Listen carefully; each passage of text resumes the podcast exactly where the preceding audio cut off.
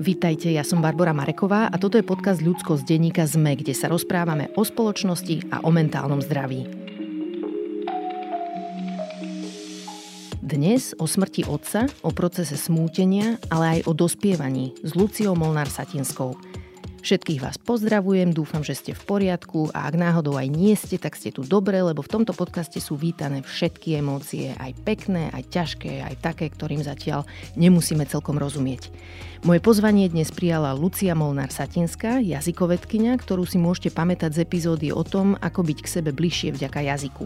Ale dnes sem prišla v inej roli, ktorú v živote má, a to v roli céry. Lucín otec Julius Satinský zomrel v decembri 2002, keď mala Lucia len 16 rokov. A s jeho smrťou sa vysporiadavala aj tak, že mu písala listy, ktoré teraz, 20 rokov po otcovej smrti, vydala knižne pod názvom Milý tato, listy z tohto sveta. V tejto epizóde mi hovorí o tom, aké to je vyrastať v rodine veľmi známeho rodiča. Ako s mamou a bratom prežívala otcové ochorenie a smrť ale hovorí aj o tom, čo nasledovalo po nej. Lebo rodiny známych ľudí znášajú v hraničných situáciách aj druhú záťaž, ktorou je pozornosť bulváru.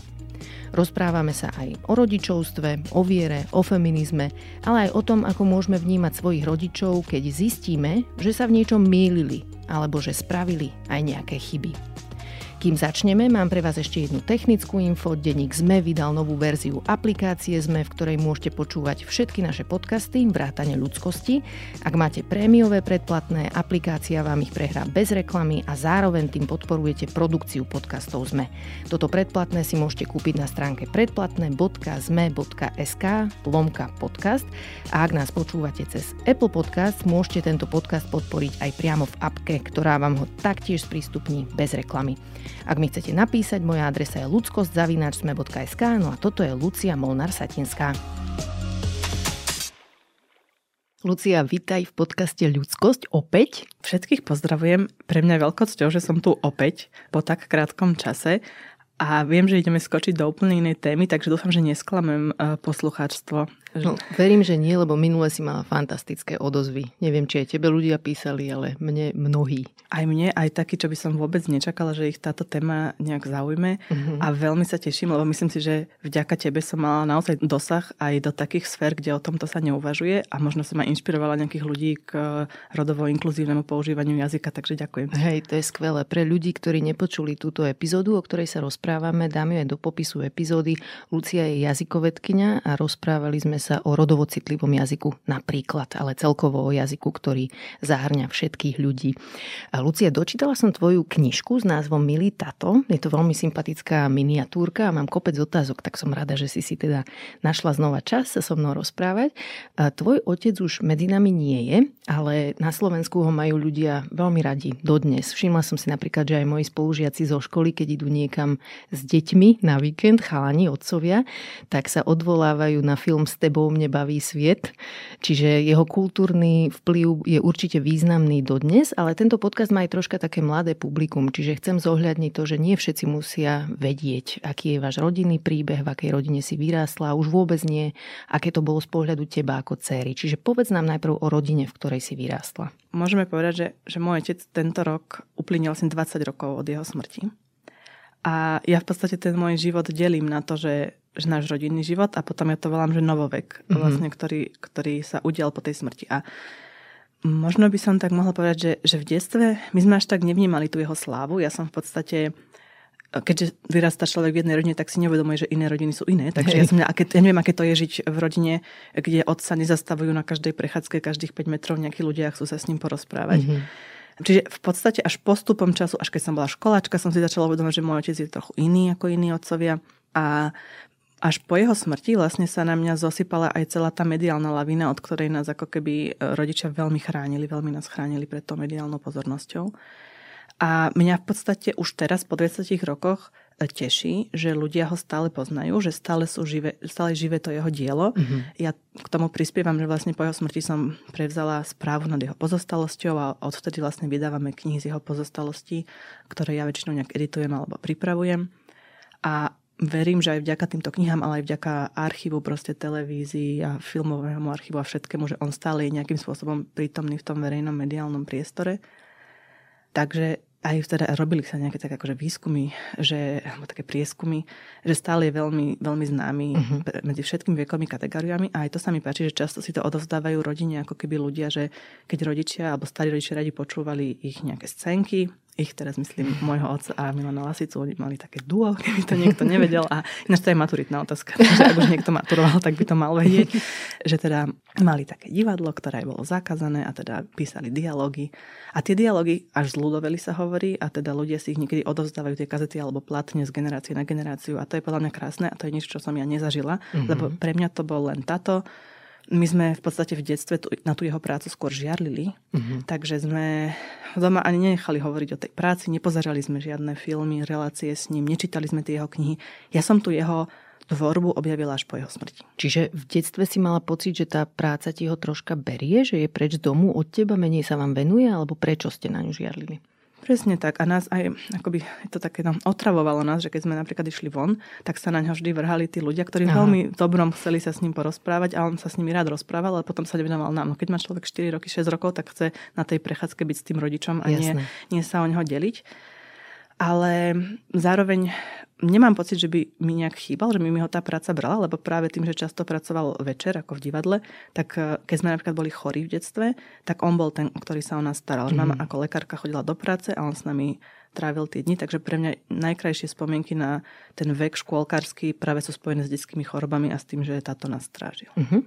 No teda tvoj otec bol komik, herec, spisovateľ a mama zase psychiatrička. Toto je veľmi zaujímavá kombinácia. Povedz viac. To je zaujímavá kombinácia moji rodičia, ako by som to teraz povedala, asi to nebol úplne ľahký vzťah, uh-huh. aj preto, že medzi nimi bol 15-ročný vekový rozdiel a môj otec bol vlastne vdovec, keď sa dali dokopy. Jeho prvá manželka, ktorá bola baletka, tanečnička aj prekladateľka, tak ona sa utopila v mori v Amerike a tragicky zahynula. Môj otec nemohol ísť vtedy ešte na pohreb. No a potom sa dal dokopy s tou mojou mamou, ktorú ináč poznal od detstva, lebo akože tie rodiny sa kamarátili a oni s tou prvou ženou nemali deti a potom vlastne môj otec uh, teda mal deti aj s tou mojou mamou a, a oni boli veľmi šťastní. Oni sa vlastne našli v tom, že veľmi chceli tú rodinu a tie deti, čiže to bolo určite to spájacie, ale áno, moja mama bola lekárka, môj otec bol ten umelec a on je najvyššie ten muž ako keby z tej generácie, ktorá v domácnosti akože nič nerobí, ale ani žiarovku nevymení. Čiže moja mama robila úplne všetko a ešte aj mala tú lekárskú prácu, čiže ja, ja dodnes nechápem, ako to zvládala. Hej. Veľmi ju za to obdivujem, ale za môj otec nie je to tak, že by si neužíval tú rodinu, len on to robil takým tým svojím spôsobom, že on sa s nami veľa hral, rozprával, ale že by proste robil okolo toho tú, tú prácu v domácnosti, tak to veľmi Uh-huh. A čo tvoj brat? Máš ešte aj sestru, ku ktorej sa dostaneme neskôr, lebo v detstve si ešte o nej nevedela. S bratom si mala aký vzťah? Veľmi dobrý. Uh-huh. A my stále máme dobrý vzťah s mojim bratom. Medzi nami je iba 1,5 ročný rozdiel, takže ste spolu vyrastali a samozrejme tam boli nejaké akože súrodenecké šarvátky, ale to je v každom vzťahu. A aj po, vlastne, po tatovej smrti my sme sa veľmi zomkli ako súrodenci. Aj po tom, čo všetko prišlo, ešte o čom si budeme hovoriť, sme sa zomkli. Potom takisto, akože po tej otcovej smrti môj brat ochorel veľmi vážne, psychicky mal rôzne problémy aj so závislosťami.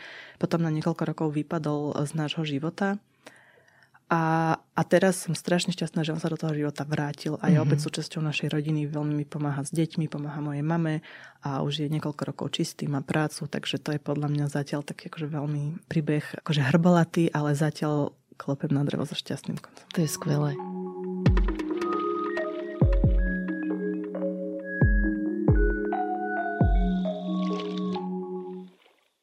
A povedz mi ešte o tom, že čím ste sa stali takou viacjazyčnou rodinou, lebo minule sme to spomínali, že vlastne vo vašej rodine je niekoľko jazykov. Povedz, ako k tomu došlo. To podľa mňa súvisia aj s takými spoločenskými okolnostiami, že v rodine môjho otca sa hovorilo po maďarsky, ale môj otec sa narodil za druhej svetovej vojny, či za slovenského štátu.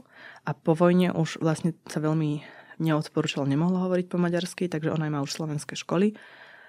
A on vlastne už neodovzdal tú maďarčinu nám ako deťom. A my už sme nezažili tých starých rodičov maďarských hovoriacich, lebo oni zomreli akože pred našim narodením. A moja mama to mala podobne, že v detstve ešte hovorila po maďarsky, najmä so starou mamou, ale už s rodičmi po slovensky a s nami tiež po slovensky. Čiže ja som vyrastala ako jednojazyčné slovenské dieťa, ale mňa tá maďarčina vždy nejak fascinovala, že ona bola niekde v pozadí tej našej rodiny a potom som ju, sa ju naučila ako z taká pubertálneho vzdoru a neskôr aj na vysokej škole som v Budapešti získala nejaké štipendium, tam som chodila na hungarológiu. A keď som sa vrátila, tak vlastne mňa stále zaujímala aj výskumne tá maďarská komunita na Slovensku, takže som sa s ňou čoraz viac poznávala, takže som sa spoznala aj s mojim mužom, ktorý je takým vedľajším produktom toho môjho výskumu, mm-hmm. aj celá tá naša rodina, takže teraz už nielen, že som tú komunitu nejak skúmala, ale proste už som sa jej stala svojím spôsobom súčasťou, lebo naše deti patria aktívne do tej maďarskej komunity. Mm-hmm. Julius Satinsky zomrel na rakovinu. Kedy ste zistili, že má toto ochorenie a akú to malo prognózu najprv a priebeh? Toto sú veci, o ktorých som ešte nikdy verejne nehovorila, lebo sme mali jednu veľmi zlú skúsenosť.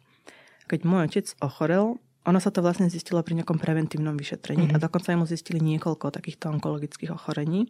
Dokonca aj z jedného sa stihol vyliečiť, ale to druhé vlastne ho zabilo.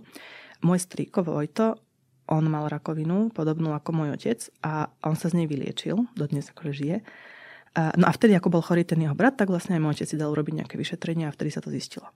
A u ňoho to bolo v dosť pokročilom štádiu, lebo môj otec, veľký hrdina, si nevšimal nejaké príznaky na začiatku, nešiel hneď k doktorovi. Muži. Mhm. Áno, presne tak. Takže e, veľmi neskoro sa to zistilo a hneď museli ísť na nejaké operácie. Takže musel zrušiť aj nejaké pracovné aktivity. A vtedy prišiel jeden telefonát, ktorý ja dodnes lutujem. Ja som ako dieťa, vtedy som mohla mať, neviem, 14 rokov, Zdvíhala často telefóny v našej domácnosti a dokonca niekedy som sa hlásila ako vedúca sekretariátu. To bola taká naša rodinná hra. Mali sme úplne ináč vymyslené, že kedy môžem dať otca k telefónu, kedy ho nemôžem dať telefónu. On často spal cez deň, keďže v noci pracoval, tak vtedy som nemohla povedať, že táto spí. Musela som povedať, že neviem, nie je doma a musela som si vždy vymyslieť, že že prečo nie je doma a ne, potom náhodou akože neprerieknúť sa, ak niekto volal znova naspäť a tak ďalej. To, boli, no, to, je, to je tá vtipná časť, ale teraz tá vážna časť Zavolali spolu 7 dní. Ja som to zdvihla a ja som, ja som dala toho otca k telefónu a on im povedal nejakú jednu vetu, niečo typu, že mám 29 stichov a nebudem sa s vami rozprávať. A položil ten telefón a vyšiel obrovský niekoľkostranový článok aj s jeho diagnózou, s týmto jeho citátom na titulke. Proste obrovský článok ktorý sme aj konzultovali s právnikmi a bol teda bol to protiprávne, ako mm. keby hovoriť e, o zdravotnom stave niekoho takto otvorene. Lenže môj otec, keď moja mama e, to konzultovala, hovorila, že by sme ich mohli zažalovať, tak on povedal, že nie. Akože viem si predstaviť, že viac sa sústredoval na boj s tou chorobou a nechcel ešte chodiť po súdoch. Myslím, že to dodnes lutujeme v tom, že sme mohli posunúť tú úroveň ako keby postaviť sa tomu, hej. A my sme sa tomu nepostavili a samozrejme mm. oni to už odvtedy robia inak. To, čo vtedy napísali, by dnes nemohli napísať. Ale v podstate preto odvtedy som bola veľmi opatrná na akékoľvek informácie o našej rodine, komukoľvek. A, a úplne som sa ako keby tak akože uzavrela. Úplne ti rozumiem a som ti vďačná, že to hovoríš takto otvorene, lebo si myslím, že u nás sa nedostatočne zaoberáme témou bulváru. Jednoducho aj my novinári máme sklon vnímať to tak, že to sú médiá, ktoré sa neriadia etickým kódexom, čiže my sa s nimi nepotrebujeme vôbec asociovať. Je to niečo úplne iné ako to, čo robíme my v štandardných médiách, ktoré majú etický kódex. Ale obávam sa, že toto je troška taká hlava v piesku, pretože bulvárne médiá ovplyvňujú atmosféru v tejto krajine a určujú v nejakom smere normy tým, že majú veľký dosah tak e, sú dôležité, potrebujeme sa o nich rozprávať a o ich praktikách. Budem pokračovať v tom príbehu, lebo súvisí to presne s tým, čo hovoríš, že môj otec teda bol chorý, bol veľmi vážne chorý, vedeli sme o tom, ale musím spätne povedať, že sme prežili krásne obdobie, pretože sme išli na poslednú dovolenku, a boli sme veľa spolu doma, ja ako dcera som si vtedy neuvedomovala tú vážnosť situácie. Napriek tomu, že mi to aj mama hovorila, ale to je vraj nejaký psychologický obranný mechanizmus. Mm-hmm. Aj keď ti niekto povie, že tvoj otec umiera, tak ty to proste nevezmeš. Že, mm. že ne, počuješ, ne, počuješ to, ale ne, neprenikne to do teba. Ano. Takže ja som si asi neuvedomovala, že umiera. Ale, ale boli sme veľa spolu a aj to považujem za také veľké ako keby víťazstvo alebo za veľký dar, že, sme, že mohol zomrieť doma. Mm. Čiže ako keby tie posledné dni, ešte to bolo okolo Vianoc, lebo on zomrel 29. decembra, Samozrejme, akože mali sme obrovskú pomoc a podporu lekárov, lekárok z toho onkologického ústavu, pretože moja mama tam aj pracovala ako psychiatrička, takže to boli jej kolegyne, ktoré jej dávali rady, ako, ako sa o neho starať doma. No čiže bolo to teraz s odstupom, že sa to bolo brutálne bolestivé, je veľmi náročné, každý, kto toto prežíva, vie, aké je to náročné starať sa o, o umierajúceho. Navyše my s bratom sme boli tínežeri a my sme teda naozaj každodenne pomáhali pri tej starostlivosti. Ale myslím si, že to je tiež niečo, čo nás akože veľmi obohatilo v živote, lebo to sú životné skúsenosti, ktoré sa nedajú inak získať, iba takto bolestne. Um, no ale on teda zomrel nejaký podvečer a mama, ako sa to robí, tak zavolala vlastne sa musí volať záchranka kvôli tomu, aby vystavili umrtný list. Doktor ho musí keďže je to doma, hej, že musí, musí ho pozrieť nejaký doktor, kým sa volá pohrebná služba. Ja, som bola, ja, ja by som sa s ním ešte chcela trochu rozlúčiť, alebo v tom tichu, alebo proste byť s ním doma. Lenže o pár minút na to, po tom telefonáte, už na Markíze išiel titulok, že zomrel Ilu Satinsky. Začali zvoniť telefóny. Od Zurindu, cez susedov, cez hoci koho nám neprestali zvoniť telefóny najbližších, najbližší týždeň. Hmm. Čiže my sme zrazu, my sme od toho pokoja umierania, tou smrťou sa proste otvorila takáto nejaká pantorína skrinka. A ja dodnes nechápem, teda asi, asi, asi sú, je odpočúvaná tá záchranka, respektíve asi niekto tam dáva nejaké no, typy. Áno. Áno, čiže, čiže v podstate to okamžite vedelo celé Slovensko. Dokonca skoro skôr ako naša najbližšia rodina, hej, že veď my sme nestihli zavolať snad ani Milanovi Lasicovi alebo tomu bratovi môjho otca, môjmu krstnému otcovi, že Čiže toto bolo niečo, čo podľa mňa, akože to umieranie a tú smrť, to, to zažíva množstvo ľudí. Hej, to je niečo akože každodenné. Ale toto je, myslím, niečo, čo bola unikátna skúsenosť. Mm.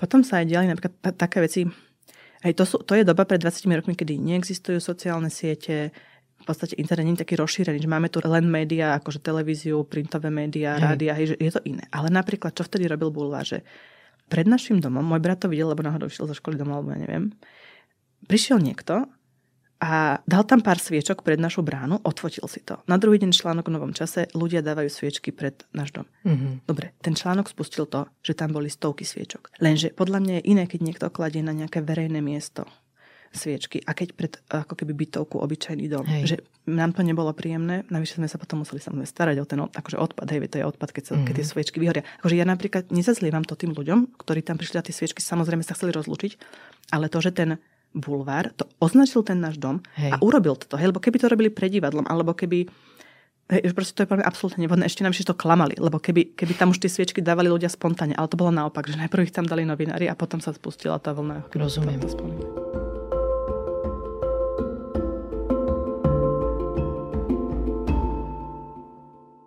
Ešte keď si spomínala, že mali ste vlastne podporu, lebo mama je psychiatrička, aj vy ako deti ste dostávali nejakú psychologickú podporu? Rozprával sa s vami niekto, alebo zvládala to nejako mama s vami tieto ťažké témy preberať? U nás v rodine sa vždy o všetkom hovorilo veľmi otvorene. Mm-hmm.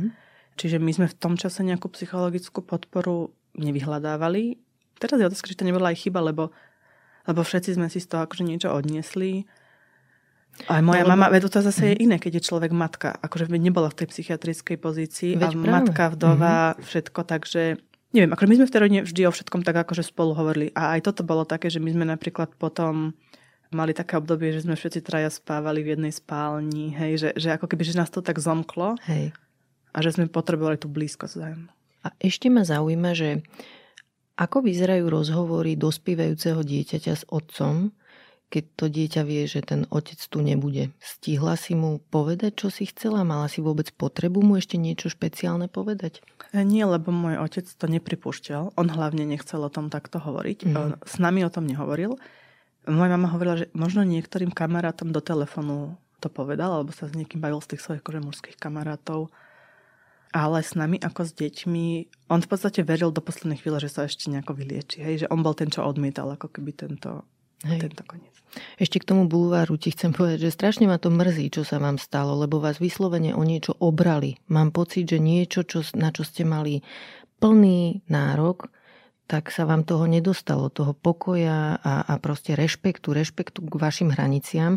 A toto je niečo katastrofálne v tomto štáte. Sa mi zdá, že ľudia ako náhle sú slávni, tak sú ako keby nejaký verejný majetok, že zrazu sa to vníma, ako že nemáme s takýmito ľuďmi empatizovať, keď sú prekračované ich hranice. Čiže dúfam, že nejaká reflexia v tomto smere ešte u nás nastane.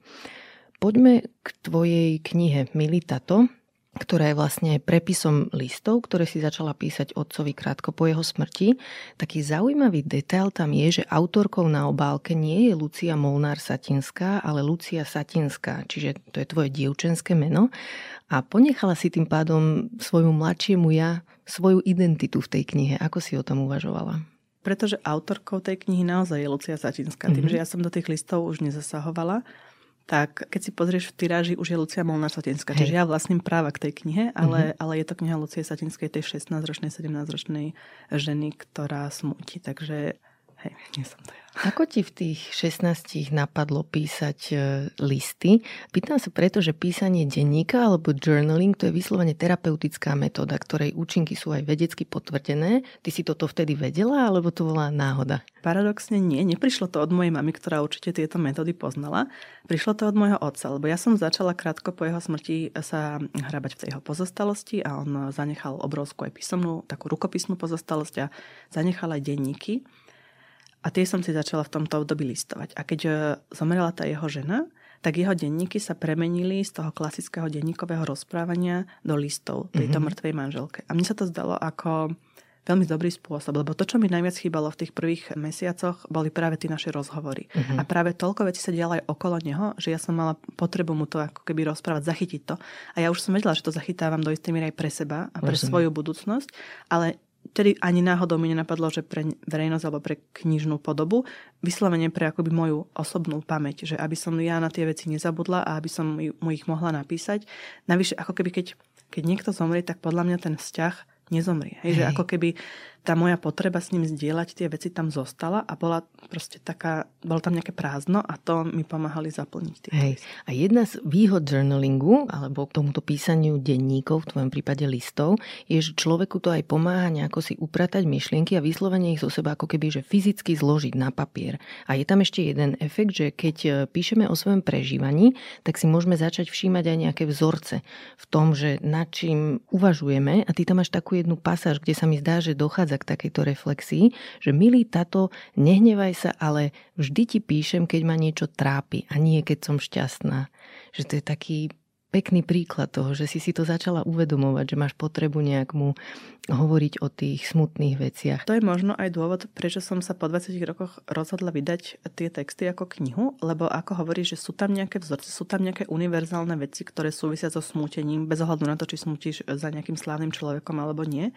A ja som ako keby chcela toto ponúknuť, že možno niekto, kto smutí, kto prechádza podobnou skúsenosťou, tak môže tam nájsť ako keby niečo, čo ho nejak poteší alebo, alebo akože inšpiruje možno písať, ale nejde o to, ale, ale proste, že, sa, že, že bude mať pocit, že nie je sám. Hej, a uvidí sa v tvojom ano. príbehu vlastne. Je tam ešte aj pasáž, kde píšeš, od tvojej smrti sa udialo mnoho vecí. Uvedomila som si, že moji rovesníci nemajú ani šajnu o tom, čo prežívam.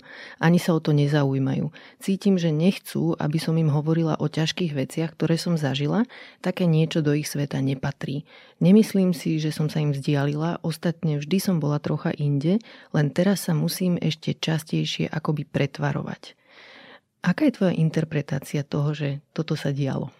mm, skúsenosť smrti, alebo v podstate hoci čoho takéhoto silného, človeka nejak transformuje a vlastne to dokáže podľa mňa precítiť len niekto, kto niečo podobné zažil. Mm-hmm. A v tom veku, 16 rokov, vlastne málo kto triede alebo tak má skúsenosť smrti rodiča.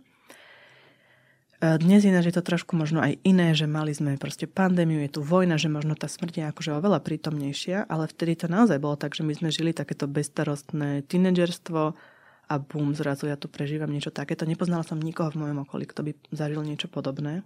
Ak vieš povedať, Aká bola vtedy tvoja potreba, keby si dostala to, čo malá Lucia potrebovala od svojho okolia? Čo by ti vtedy pomohlo? Ja som to tam, myslím, aj písala, že, že nepotrebujem rozveselovať, mm-hmm. že skôr sa o tom rozprávať. Ale ja som mala pocit, že tí ľudia sa boja akoby otvoriť túto tému, aby mňa nezranili. Hej. Ale ono to bolo v podstate naopak, že ja, zase ja som nechcela zraniť ich, že aby som to ja otvorila, hej, že a poďme sa baviť o tom umieraní a viete si predstaviť, aké to je naturalistické a, a neviem čo, hej, že tam sa stávala taká stena akože medzi mňa a tých... V podstate ja som mala akože dobrých, dobré kamarátky a dobrý vzťah akože v tej triede, že to nebolo, že som bola nejaká outsiderka, ale ja ani akože neviem, že asi to, že, hej, že keby sa ma niekto spýtal, že, že čo potrebujem, alebo mm-hmm. že či, či sa chcem o tom rozprávať, ale to sa vlastne nikto nespýtal. A my ľudia sme nastavení tak, že vlastne my máme potrebu, keď vidíme niekoho, že sa trápi, mu okamžite skočiť na pomoc. A niekedy podľa mňa máme pocit, že keď neviem tomu človeku pomôcť, tak tá bezmocnosť je taká, že nepríjemná,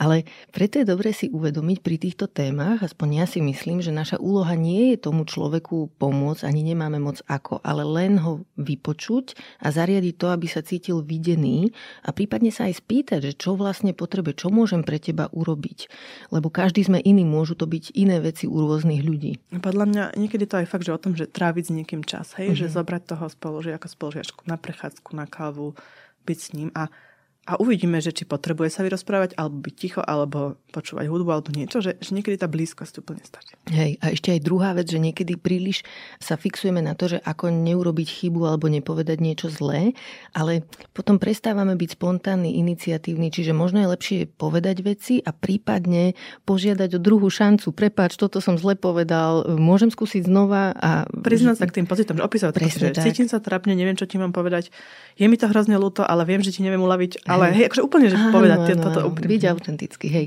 A ďalej bolo milé v tej knihe, ako si otca opakovane pozývala, alebo teda tvoje mladšie ja, aby sa tam zhora na niečo pozrel. Mala Lucia v listoch píše napríklad, že keby som teraz v nebo neverila, nezvládla by som to. Alebo neskôr tam máš aj e, takú pasáž, kde opisuješ pavúka v izbe a rozmýšľaš, že či to nie je otec. Alebo aj na cintoríne pri hrobe otca začne lietať nejaký motýl, bábočka pavúka a znova tam vidí tvoje mladšie a túto možnosť, že je to otec. Čiže ako si v tom čase mala tieto veci okolo prevtelovania alebo Boha a ako ich máš dnes? Akože v niečom to je taká rozprávka, že aj ja som vtedy samozrejme vedela, že nejaký motýl alebo pavúk to nie že to už je také poetické mm-hmm. Videnie, akože, ale aj vtedy som bola silne veriaca, aj teraz som, že mňa v podstate tá jeho smrť utvrdila v tej viere, mm-hmm. lebo No a nedokázala som si predstaviť, že to je koniec, čo som videla, hej, že, že musela som veriť v ten posmrtný život. Rozumiem. A ja to teda kľudne akože poviem, že ja som katolíčka, praktizujúca katolíčka a aj môj otec bol katolík, moja mama sa dala pokrstiť až po jeho smrti v 50 mm-hmm. My máme takú, akože áno, tá cesta hľadania tej viery akože v našej rodine je dosť otvorená. Ja nemám birmovku, lebo ma vyhodili z tej prípravy na birmovku, ale mám už, čo si mám sviatosť Ale čo som, ja, že ja som bola príliš, ja som bola síce v tom veku na birmovku, ale prihlásila som sa na prípravu dospelých a oni proste povedali, že čo keby som mal nejaké otázky, alebo tí ostatní dospelí, a ktorí by som nerozumel. Ale ja som mal asi 15, hej, že proste... No, čiže vyhodili ma z prípravy na birmovku, takže birmovku nemám. Uvažovala som, že si ju dorobím, ale keďže potom už som mala malé deti a tak, tak no. Ale ja si možno raz tú birmovku do, dorobím, ale ostatné sviatosti Podľa mňa si úplne v pohode katolíčka aj bez toho. uh, no, ale áno, čiže ako keby ja mám, akože verím Boha, verím ten posmrtný uh-huh. život, pomáhajú mi aj tie ako keby rituály, aj liturgické texty. Áno. Uh-huh. V nejakom momente toho smutiaceho procesu si mala potrebu vrátiť sa do detstva a zapísať si cenné momenty. Vôňu vreckoviek, alebo presne to, ako si spomínala, ako sa o vás otec s bratom staral, ako si sa hrala v jeho izbe, v pracovni. Prečo to bolo pre teba dôležité? Tá pasáž v tej knihe, ktorá sa aj mne zdala, že fú, že či toto je akože vhodné, ale editorka Zuzana Šeršiňová povedala, že áno, že je to zaujímavé, je, je taká, že to som naozaj písala vyloženie pre seba, aby som nezabudla na niektoré veci z toho detstva. Mm. Hej, mhm. že e, človek vie už asi v tom veku, že zabúda, hej, že proste, že tie veci také každodenné, čo sa nám zdajú, že na toto určite nezabudnem, tak už za pár rokov zabudame. Takže ja som si chcela zapísať všetky takéto úplne drobnosti. Tak ak dovolíš kúsok z tej pasáže prečítam, alebo aj viacero. Často sme sa nehrávali v detskej izbe, ale v tvojej pracovni. Mala pre nás, pre mňa a Janka, ohromné čaro. Tvoj stôl i ostatné poličky boli plné zaujímavých vecí a to sme ešte nepoznali knihy. Svoj stôl si musel zamykať a pre nás nastala vždy radosť, keď si ho otvoril a my sme sa mohli hrať s pečiatkami, fajkami, krabičkami a inými vecami. To je strašne milá pasáž, lebo u mňa to otvorilo aj to, že my dve už sme dneska mami malých detí a že to je obdobie, keď my vytvárame im tieto spomienky a tiež teraz, keď majú deti soplesu doma, nejdú do škôlky, do školy, tak sa mi tam tmolia okolo nôh a ja si tu ťukám prípravu do počítača. Ako to máš Moje ty? deti sú pri tom istom stole teraz. Mm-hmm lebo je to môj pracovný stôl, rovnako ho musím niekedy zatvárať, rovnako tam mám kopu tých vecí, dokonca sú tam kopa vecí po dedovi Julovi. Mm-hmm. Takže u nás je to taká totálna kontinuita. najmä s tým stolom. Pre mňa naozaj ten stôl je taká vec uh, hlboká symbolická. Mm-hmm. A možno akože preto to hovorím, lebo keď vypukla vojna 24. februára, tak ja som sa najviac hnevala na to, že ak musím opustiť ten stôl, hej, že zbaliť deti aj no. Chápem. A slzy sú v tomto podcaste úplne v poriadku. Sem patria všetky emócie.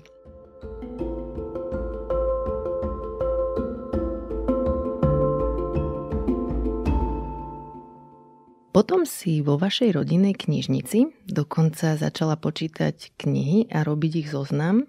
Čo to pre teba znamenalo? Toto je moja obľúbená téma, lebo to som zadela tiež po mojom otcovi, tú systematickosť, katalogizáciu, archivárstvo také rodinného typu. Ja to milujem, proste starať sa o rodinnú knižnicu.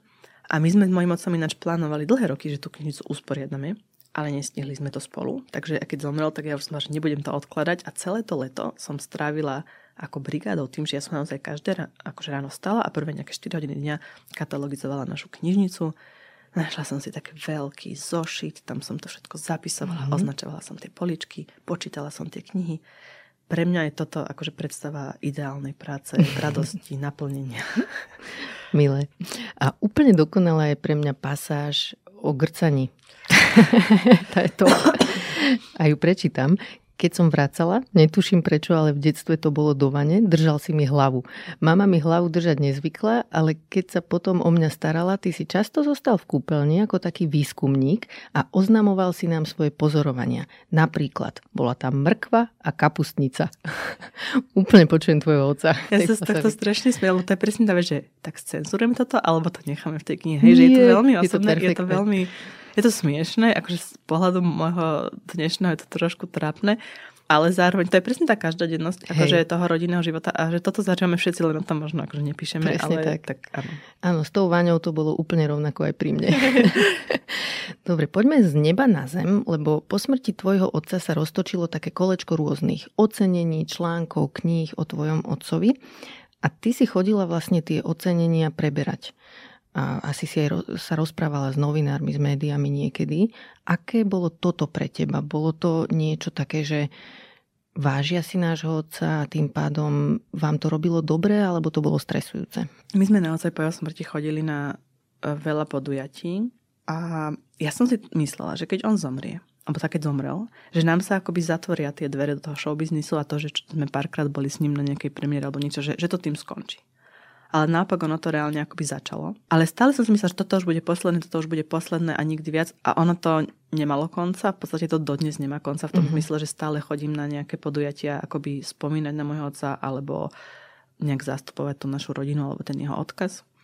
A postupne som sa to teda akože naučila robiť, ale na začiatku to bolo také, že aj tak na, na začiatku to bola moja mama, ktorá hlavne zastupovala tú rodinu, ale ona po istom čase asi po mojej vysokej škole povedala, že mi sa tak nejako dovzdala, že ona už sa tomu nebude tak venovať a že radšej to mám robiť ja. Takže odtedy to robím ja. Aj to je také, ako to prirodzene vyplynulo z toho, že moji súrodenci sa venujú skôr iným veciam. I ja, keďže som vyštudovala tú filológiu, literatúru a tak ďalej, že mám blízko ako keby k tým textom a mm-hmm. k tomu umeniu, tak to zostalo na mne. Potom tam nastal ešte taký zaujímavý zvrat, že vyšlo najavo, že Julius Satinsky mal ešte jednu dceru. Myslím, že o pol roka staršiu od teba, ak si dobre pamätám. Ako si sa o tom dozvedela ty? Ja som veľmi rada, že sa na toto pýtaš. Lebo ja som si myslela, že táto kniha trochu otvorí tú tému, ale stále je to tabu. Že ľudia sa ma na to vôbec nepýtajú. Uh-huh. A ja som po tých 20 rokoch, lebo to sa skoro stalo tiež, je to skoro 20 rokov, a, ja mám pocit, že toto je tiež niečo, o čom potrebujeme ako spoločnosť hovoriť, mm. ako o nejakom fenoméne tých akože nemanželských detí alebo nevlastných detí. A kedy si to bolo brutálne tabu, to ukazuje tento príbeh. Myslím si, že dnes už je spoločnosť oveľa otvorenejšia. Hej. Ale aj toto je, bola pasáž, ktorú som veľmi zvažovala, či tam mám nechať v tej knihe. Pýtala som sa na to aj mojej sestry, dala som jej to prečítať, že či je s tým ona OK. Ona povedala, že áno. A preto som to tam nechala, lebo je podľa mňa dôležité, aby sme ten príbeh rozprávali my, a nenechali ho porozprávať niekoho iného. A ten príbeh opäť na začiatku bol veľmi turbulentný.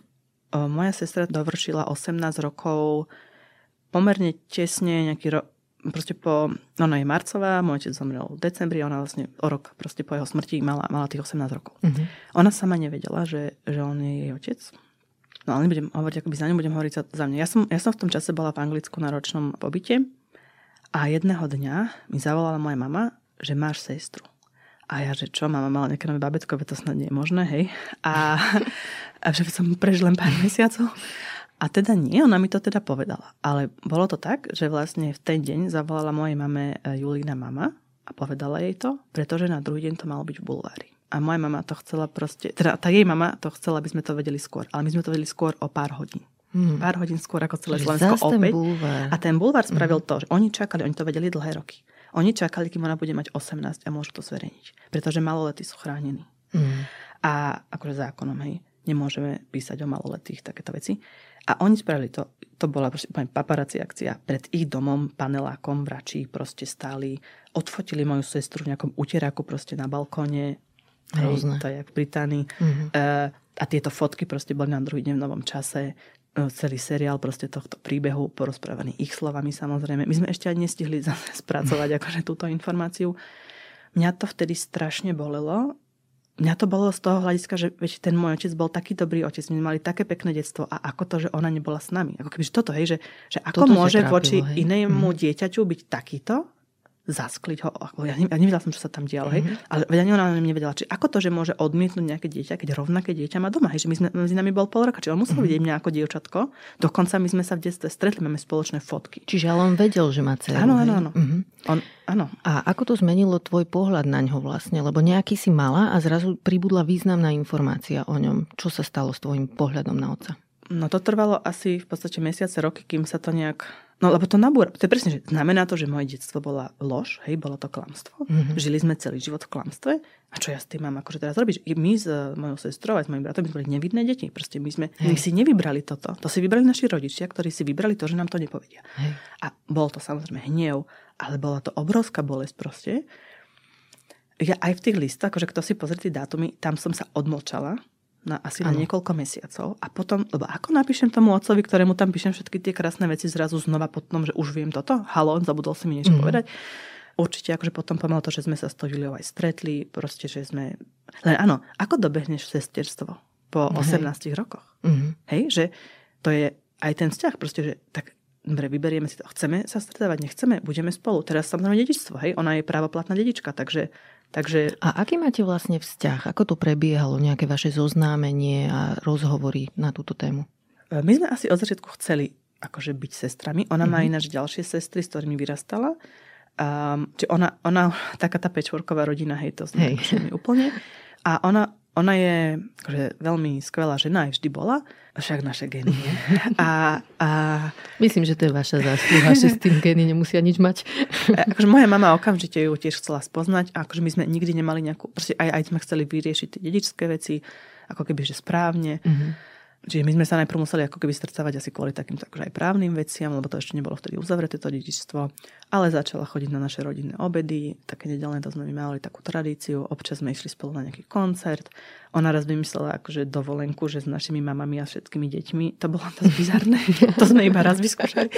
Ale, ale áno, akože boli tam mm. rôzne... Uh, snaha tam bola. Už áno, áno, a, ale potom je ako keby, že to, že moja sestra po vysokej škole, ona sa odsťahovala do Austrálie, takže skôr ten vzťah potom zažil takéto, že no, veľmi ťažko sa udržuje rodinný vzťah s Austráliou, ale oni sa potom presťahovali späť a potom zostali. Čiže, akože, čiže stále sme spolu. Dokonca uh, Julie bola aj na krste toho knihy, ale vlastne nikto to nevedel a ja som veľmi šťastná, že, že Teraz to si bulvár nevšimol, Aha. ale ona tam bola so mnou. Uh-huh. A mhm. to je tiež úplne veľká vec, že prišla. A ešte k tomu bulváru niečo poviem, lebo považujem za dôležité rozprávať sa aj o tom, ako sa píše v bulvári špecificky o ženách. Veľmi často bulvár stavia ženy do takej role, že sú proste hádavé, že majú nejaké konflikty. Ako to bolo u vás? Lebo aj o vás so sestrou písali, čiže ako do akej roviny stavali tento váš príbeh? Myslím, že tam sa skôr písalo o mojej mame. Lebo mm-hmm. my sme boli v podstate deti, hej, že akože tínedžerky, aj keď má človek 18, akože to je, nepamätám si, že by akože o nás niečo písali vtedy. A potom akože tam skôr bolo to, keď nás mama zobrala na taký bal, býval taký bratislavský bal, tam sa udelovalo také tiež ocenenie akože v mene môjho otca a ona proste nás tam zobrala a potom bol skôr plný bulvár toho, že ako moja mama proste predstavila všetky tie céry a deti a takže, mm-hmm. ale, ale, myslím, že ono aj ten bulvár akože mal rešpekt pred mojou mamou, lebo kto nemá rešpekt pred mojou mamou, uh, takže, takže ju skôr tak akože obdivne dávali ako taký vzor. Mm-hmm.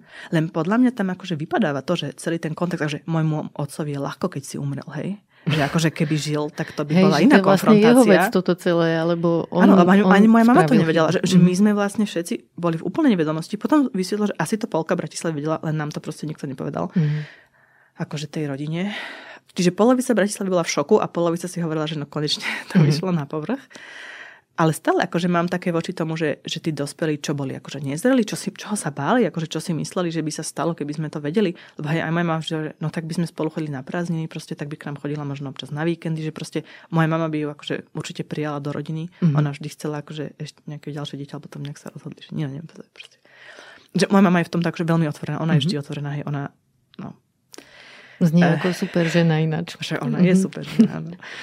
Poďme do prítomnosti. Celá kniha sú vlastne listy 16-ročnej Lucie Satinskej, ale posledný list napísala dospelá žena, ktorá má super zaujímavú kariéru, má manžela, dve deti a táto dospelá žena píše, citujem, prehodnotila som svoje slova zaznievajúce v liste z 1. mája 2003, že tieto listy sú určené len mne a ich prípadné vydanie bude v hre až po mojej smrti.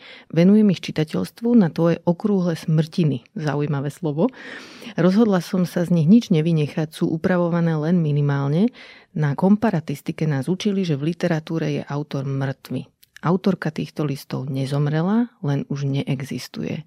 Z tejto vety mám úplne zimomriavky, lebo presne takto sa dívam aj ja na svoje nejaké 16-ročné alebo 14-ročné ja a ja by som skoro až nechcela čítať po sebe, že čo som vtedy písala, bola by to pre mňa záťažová situácia. Čiže ako si to mala ty, keď si ich celé prechádzala a vlastne si musela na novo robiť to rozhodnutie, že či ich zverejníš a vlastne čo to vyvolá? Ja som v tomto asi po mojom otcovi, že ja mám už teraz akože obrovskú rukopisnú pozostalosť. Ja som si písala denník od 11 rokov, nepretržite asi do konca vysokej školy a teraz si píšem už len tak sporadicky, lebo áno, keď človek má malo detí, už nestíha nič. Teda ja nie, lebo ešte mám aj prácu, ja. aj druhú prácu. Tak ďalej. Ale, čiže ako keby ja som si aj popri týchto listoch ešte písala aj denník. že- Čiže ja akože mám toho veľa z toho Mhm. obdobia aj z iných období. Ale prečo som sa vlastne vrátila k týmto listom a vôbec ich začala čítať, bolo, že som čítala knihu od Olivier de Lambertery s Bohom smútok Mhm. a ona sa tam vyrovnáva so smrťou svojho brata. A ja keď som čítala tú knihu, tak ja som si uvedomila, že, wow, že ona mala hrozne veľa podobných pocitov ako ja po smrti môjho otca. A som si tak chcela pripomenúť tie pocity, že či to je naozaj tak, že keď čítam túto knihu, či to je podobné. A naozaj, hej, že, Mhm. že sú podľa mňa témy, ktoré sú teda univerzálne v súvislosti so smrťou, umieraním a smútením, alebo hlavne teda so smútením. A preto som si povedala, že aha, tak keď tá kniha Olivia de Lambertery mohla výjsť aj pre mňa akože taká zaujímavá, tak možno aj tieto moje listy by mohli byť pre niekoho zaujímavé.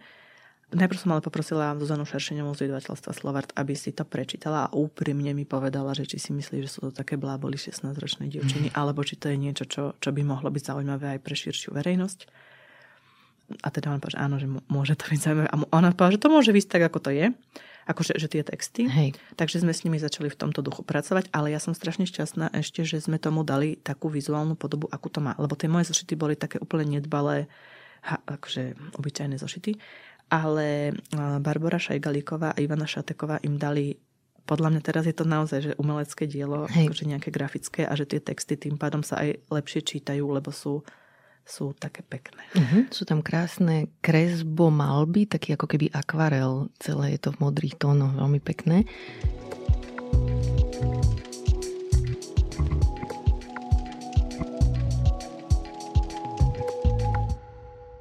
Minulý týždeň som nahrávala rozhovor o tom, že ako prebieha odpútavanie sa detí od rodičov a u teba bol v tomto procese boli také dve špecifika. Prvé je to, že tvoj otec zomrel skoro a pomerne náhle a druhá bola tá, že bol ikonou pre celú krajinu. Čiže ty si bola pre mnohých zadefinovaná vyslovene cez rolu céry Jula Satinského. Takže zaujíma ma, že ako sa tebe v dospelosti darilo nachádzať si nejakú vlastnú identitu mimo roli céry Jula Satinského. Ja som to riešila odchodom z tohto prostredia. V podstate krátko po tej smrti, ja som maturovala asi dva roky po jeho smrti, 16, 17, 18, to tak vychádza. Mm-hmm. A potom som odišla študovať do Prahy, kde som už nebola tá satinského dcera. Akože na Slovensku to stále bolo a je prítomné, ale v Prahe to akože nikto neriešil. A tam som nadobudla isté sebavedomie mm-hmm. a vzdelanie. Keď som sa vrátila, tak už som vedela aj, že kto som ja a že nemusím teda stále sa vymedzovať voči tomu, že som dcera. A od akého momentu sa cítiš byť takže naozaj dospela? Pýtam sa aj preto, že ten vek zákonný je len také arbitrárne číslo, ktoré má nejaký účel v našej spoločnosti, ale ten vek, keď naozaj máme pocit, že teraz už som dozrela, už viem, čo robím, už som dospelá, mám nejaké zručnosti, ktoré mi umožňujú byť dospelá, Kedy to u teba nastalo? Nemusí to byť ani že vek, ale že čo bola taká situácia, ak sa ti to vybavuje? Ja z tej tvojej otázky cítim, že ty si myslíš, že to bolo skôr neskôr, ale ja mám práve že pocit, že to bolo v tých 16. Že tá mm-hmm. smrť a to, že na nás padlo to dedičstvo a všetky tieto veci, tak to bolo to núten, nútené dospenie. Rozumiem.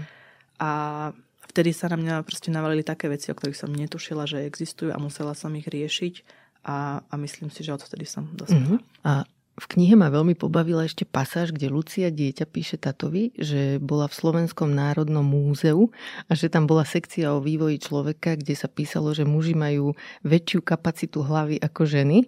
A tvoje malé ja píše otcovi, citujem, že to pridáva vodu na mlyn tebe ako zaritému antifeministovi a nabúrava to feministickú teóriu o rovnosti pohlaví.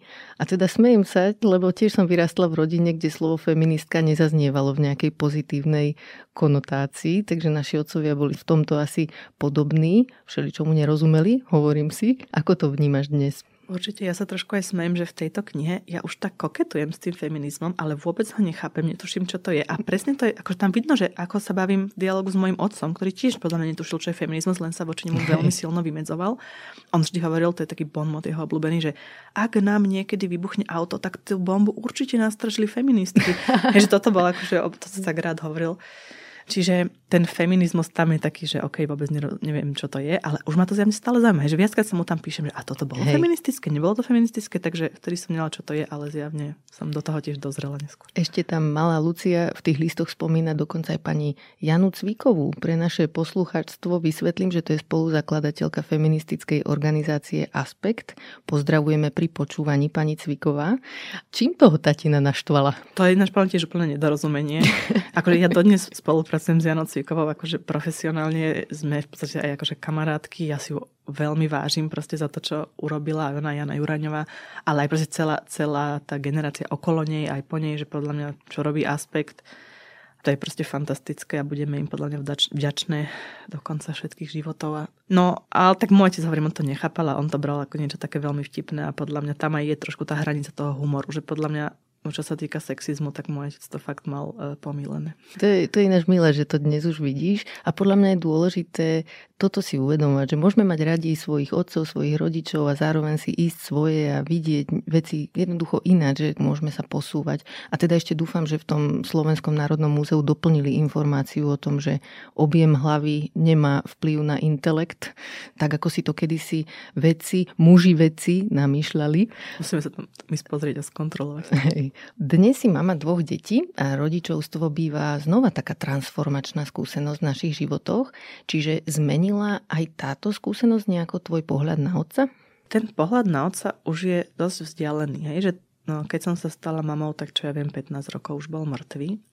Takže už pracujem len s tými spomienkami. Navyše som medzi tým spoznala aj toho mladého Jula cez jeho nejaké listy a denníky. Takže už je to t- taká iná entita. Uh-huh.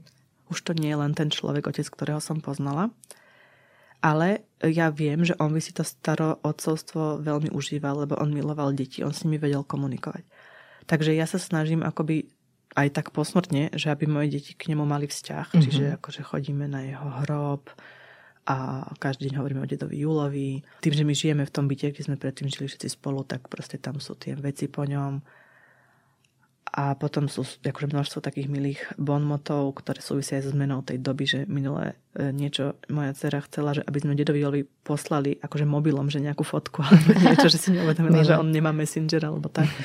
Teraz som si ešte všimla, že odčadiaľ na mňa vyskakuje reklama, kde počuť jeho hlas, čo je zjavne nejako elektronicky urobené. Povedz mi o tomto, ako to vzniklo a zrejme teda aj ste museli na to dať nejaký súhlas ako rodina. Ako ste o tom uvažovali?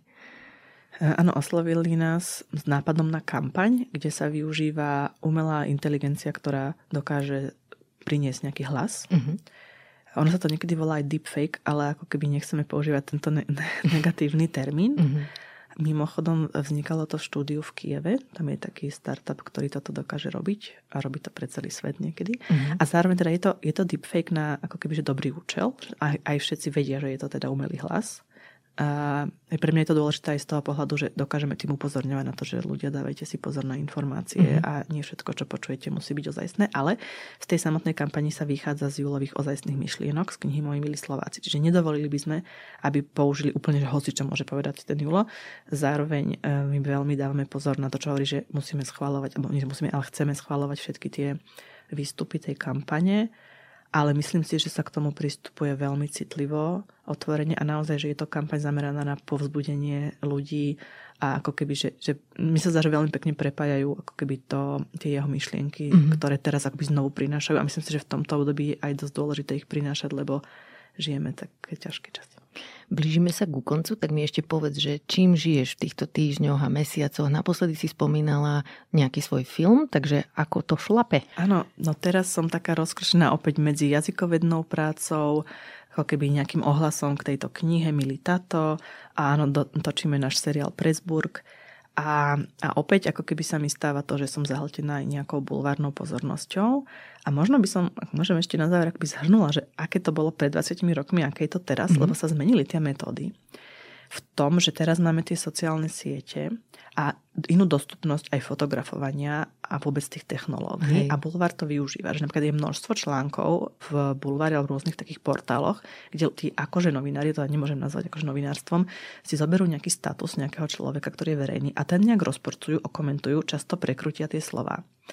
Čo som ešte predtým nezažila, že chodia napríklad na také podujatia čítačky, napríklad z tejto knihy a proste si to nahrajú a oni to vytrhnú z kontextu a napíšu o tom článok, ktorý nie je tým, čo som ja povedala. Uh-huh. A mhm. toto ma celkom aj desí, hej, že to je v podstate na úrovni toho deepfake. Uh-huh. A myslím si, že o tom ľudia mali vedieť, že keď niečo čítajú, že to môže byť získané vlastne takýmto podľa mňa úplne nekalým spôsobom. Hej. Že mi to nepošlo na autorizáciu, že sa ma nespýtajú, že bol som na tomto podujatí, nahral som si ho, môžem použiť tie vaše vety? Hej. Ja by som im určite povedala, že pošlite mi to na autorizáciu a samozrejme vám to schválim. Čiže to vyzerá, ako keby si sa ty s ním rozprávala, hej? že tak. tvoje citáty v článku, ako keby im si poskytovala rozhovor. Ano, mhm. Exkluzívny samozrejme. Mhm. Čiže toto je niečo, čo ma desí a, a aj ma to akoby brzdí, že tak môžem na tej verejnosti hovoriť, čo si myslím, alebo si mám dávať taký obrovský pozor, aby zase niečo neprekrútili. Takže dúfam, akože nie som šťastná tejto mediálnej pozornosti, ale zase je to také, že keď som dostala tú mediálnu pozornosť, musím ten hlas využívať na nejaké podľa mňa dôležité veci. Ďakujem ti za túto odvahu a veľmi si cením, že si tu dnes bola, lebo znova si sa vystavila nejakému riziku, že tento podcast budú počúvať a niečo si z neho vykradnú, ale teda teraz už to robia aspoň s tým, že sme to okomentovali dostatočne. Vďaka, bolo to veľmi príjemné. Ako vždy, keď napíšeš nejakú ďalšiu knihu, ozvi sa, prídi zas. Ďakujem. Toto bola Lucia Molnár-Satinská, ktorej nová kniha sa volá Milý tato, listy z tohto sveta. Ďakujem, že ste počúvali podcast Ľudskosť o vplyve rodiny a spoločnosti na mentálne zdravie. Teším sa na vás o týždeň. Nová epizóda vychádza každý štvrtok a nájdete ju v podcastových aplikáciách Apple, Google, Spotify alebo aj na stránke sme.sk. Ak sa vám podcast páči, šupnite nám 5 hviezdičiek, pomôžete nám tým dostať ho k viac ľuďom. Na výrobe tejto epizódy som spolupracovala s Adamom Blaškom a moje meno je Barbara Mareková. Ak mi chcete napísať, budem sa tešiť. Moja adresa je ľudskost zavináč sme.sk. No a vidíme sa aj v podcastovom klube denníka Zme na Facebooku.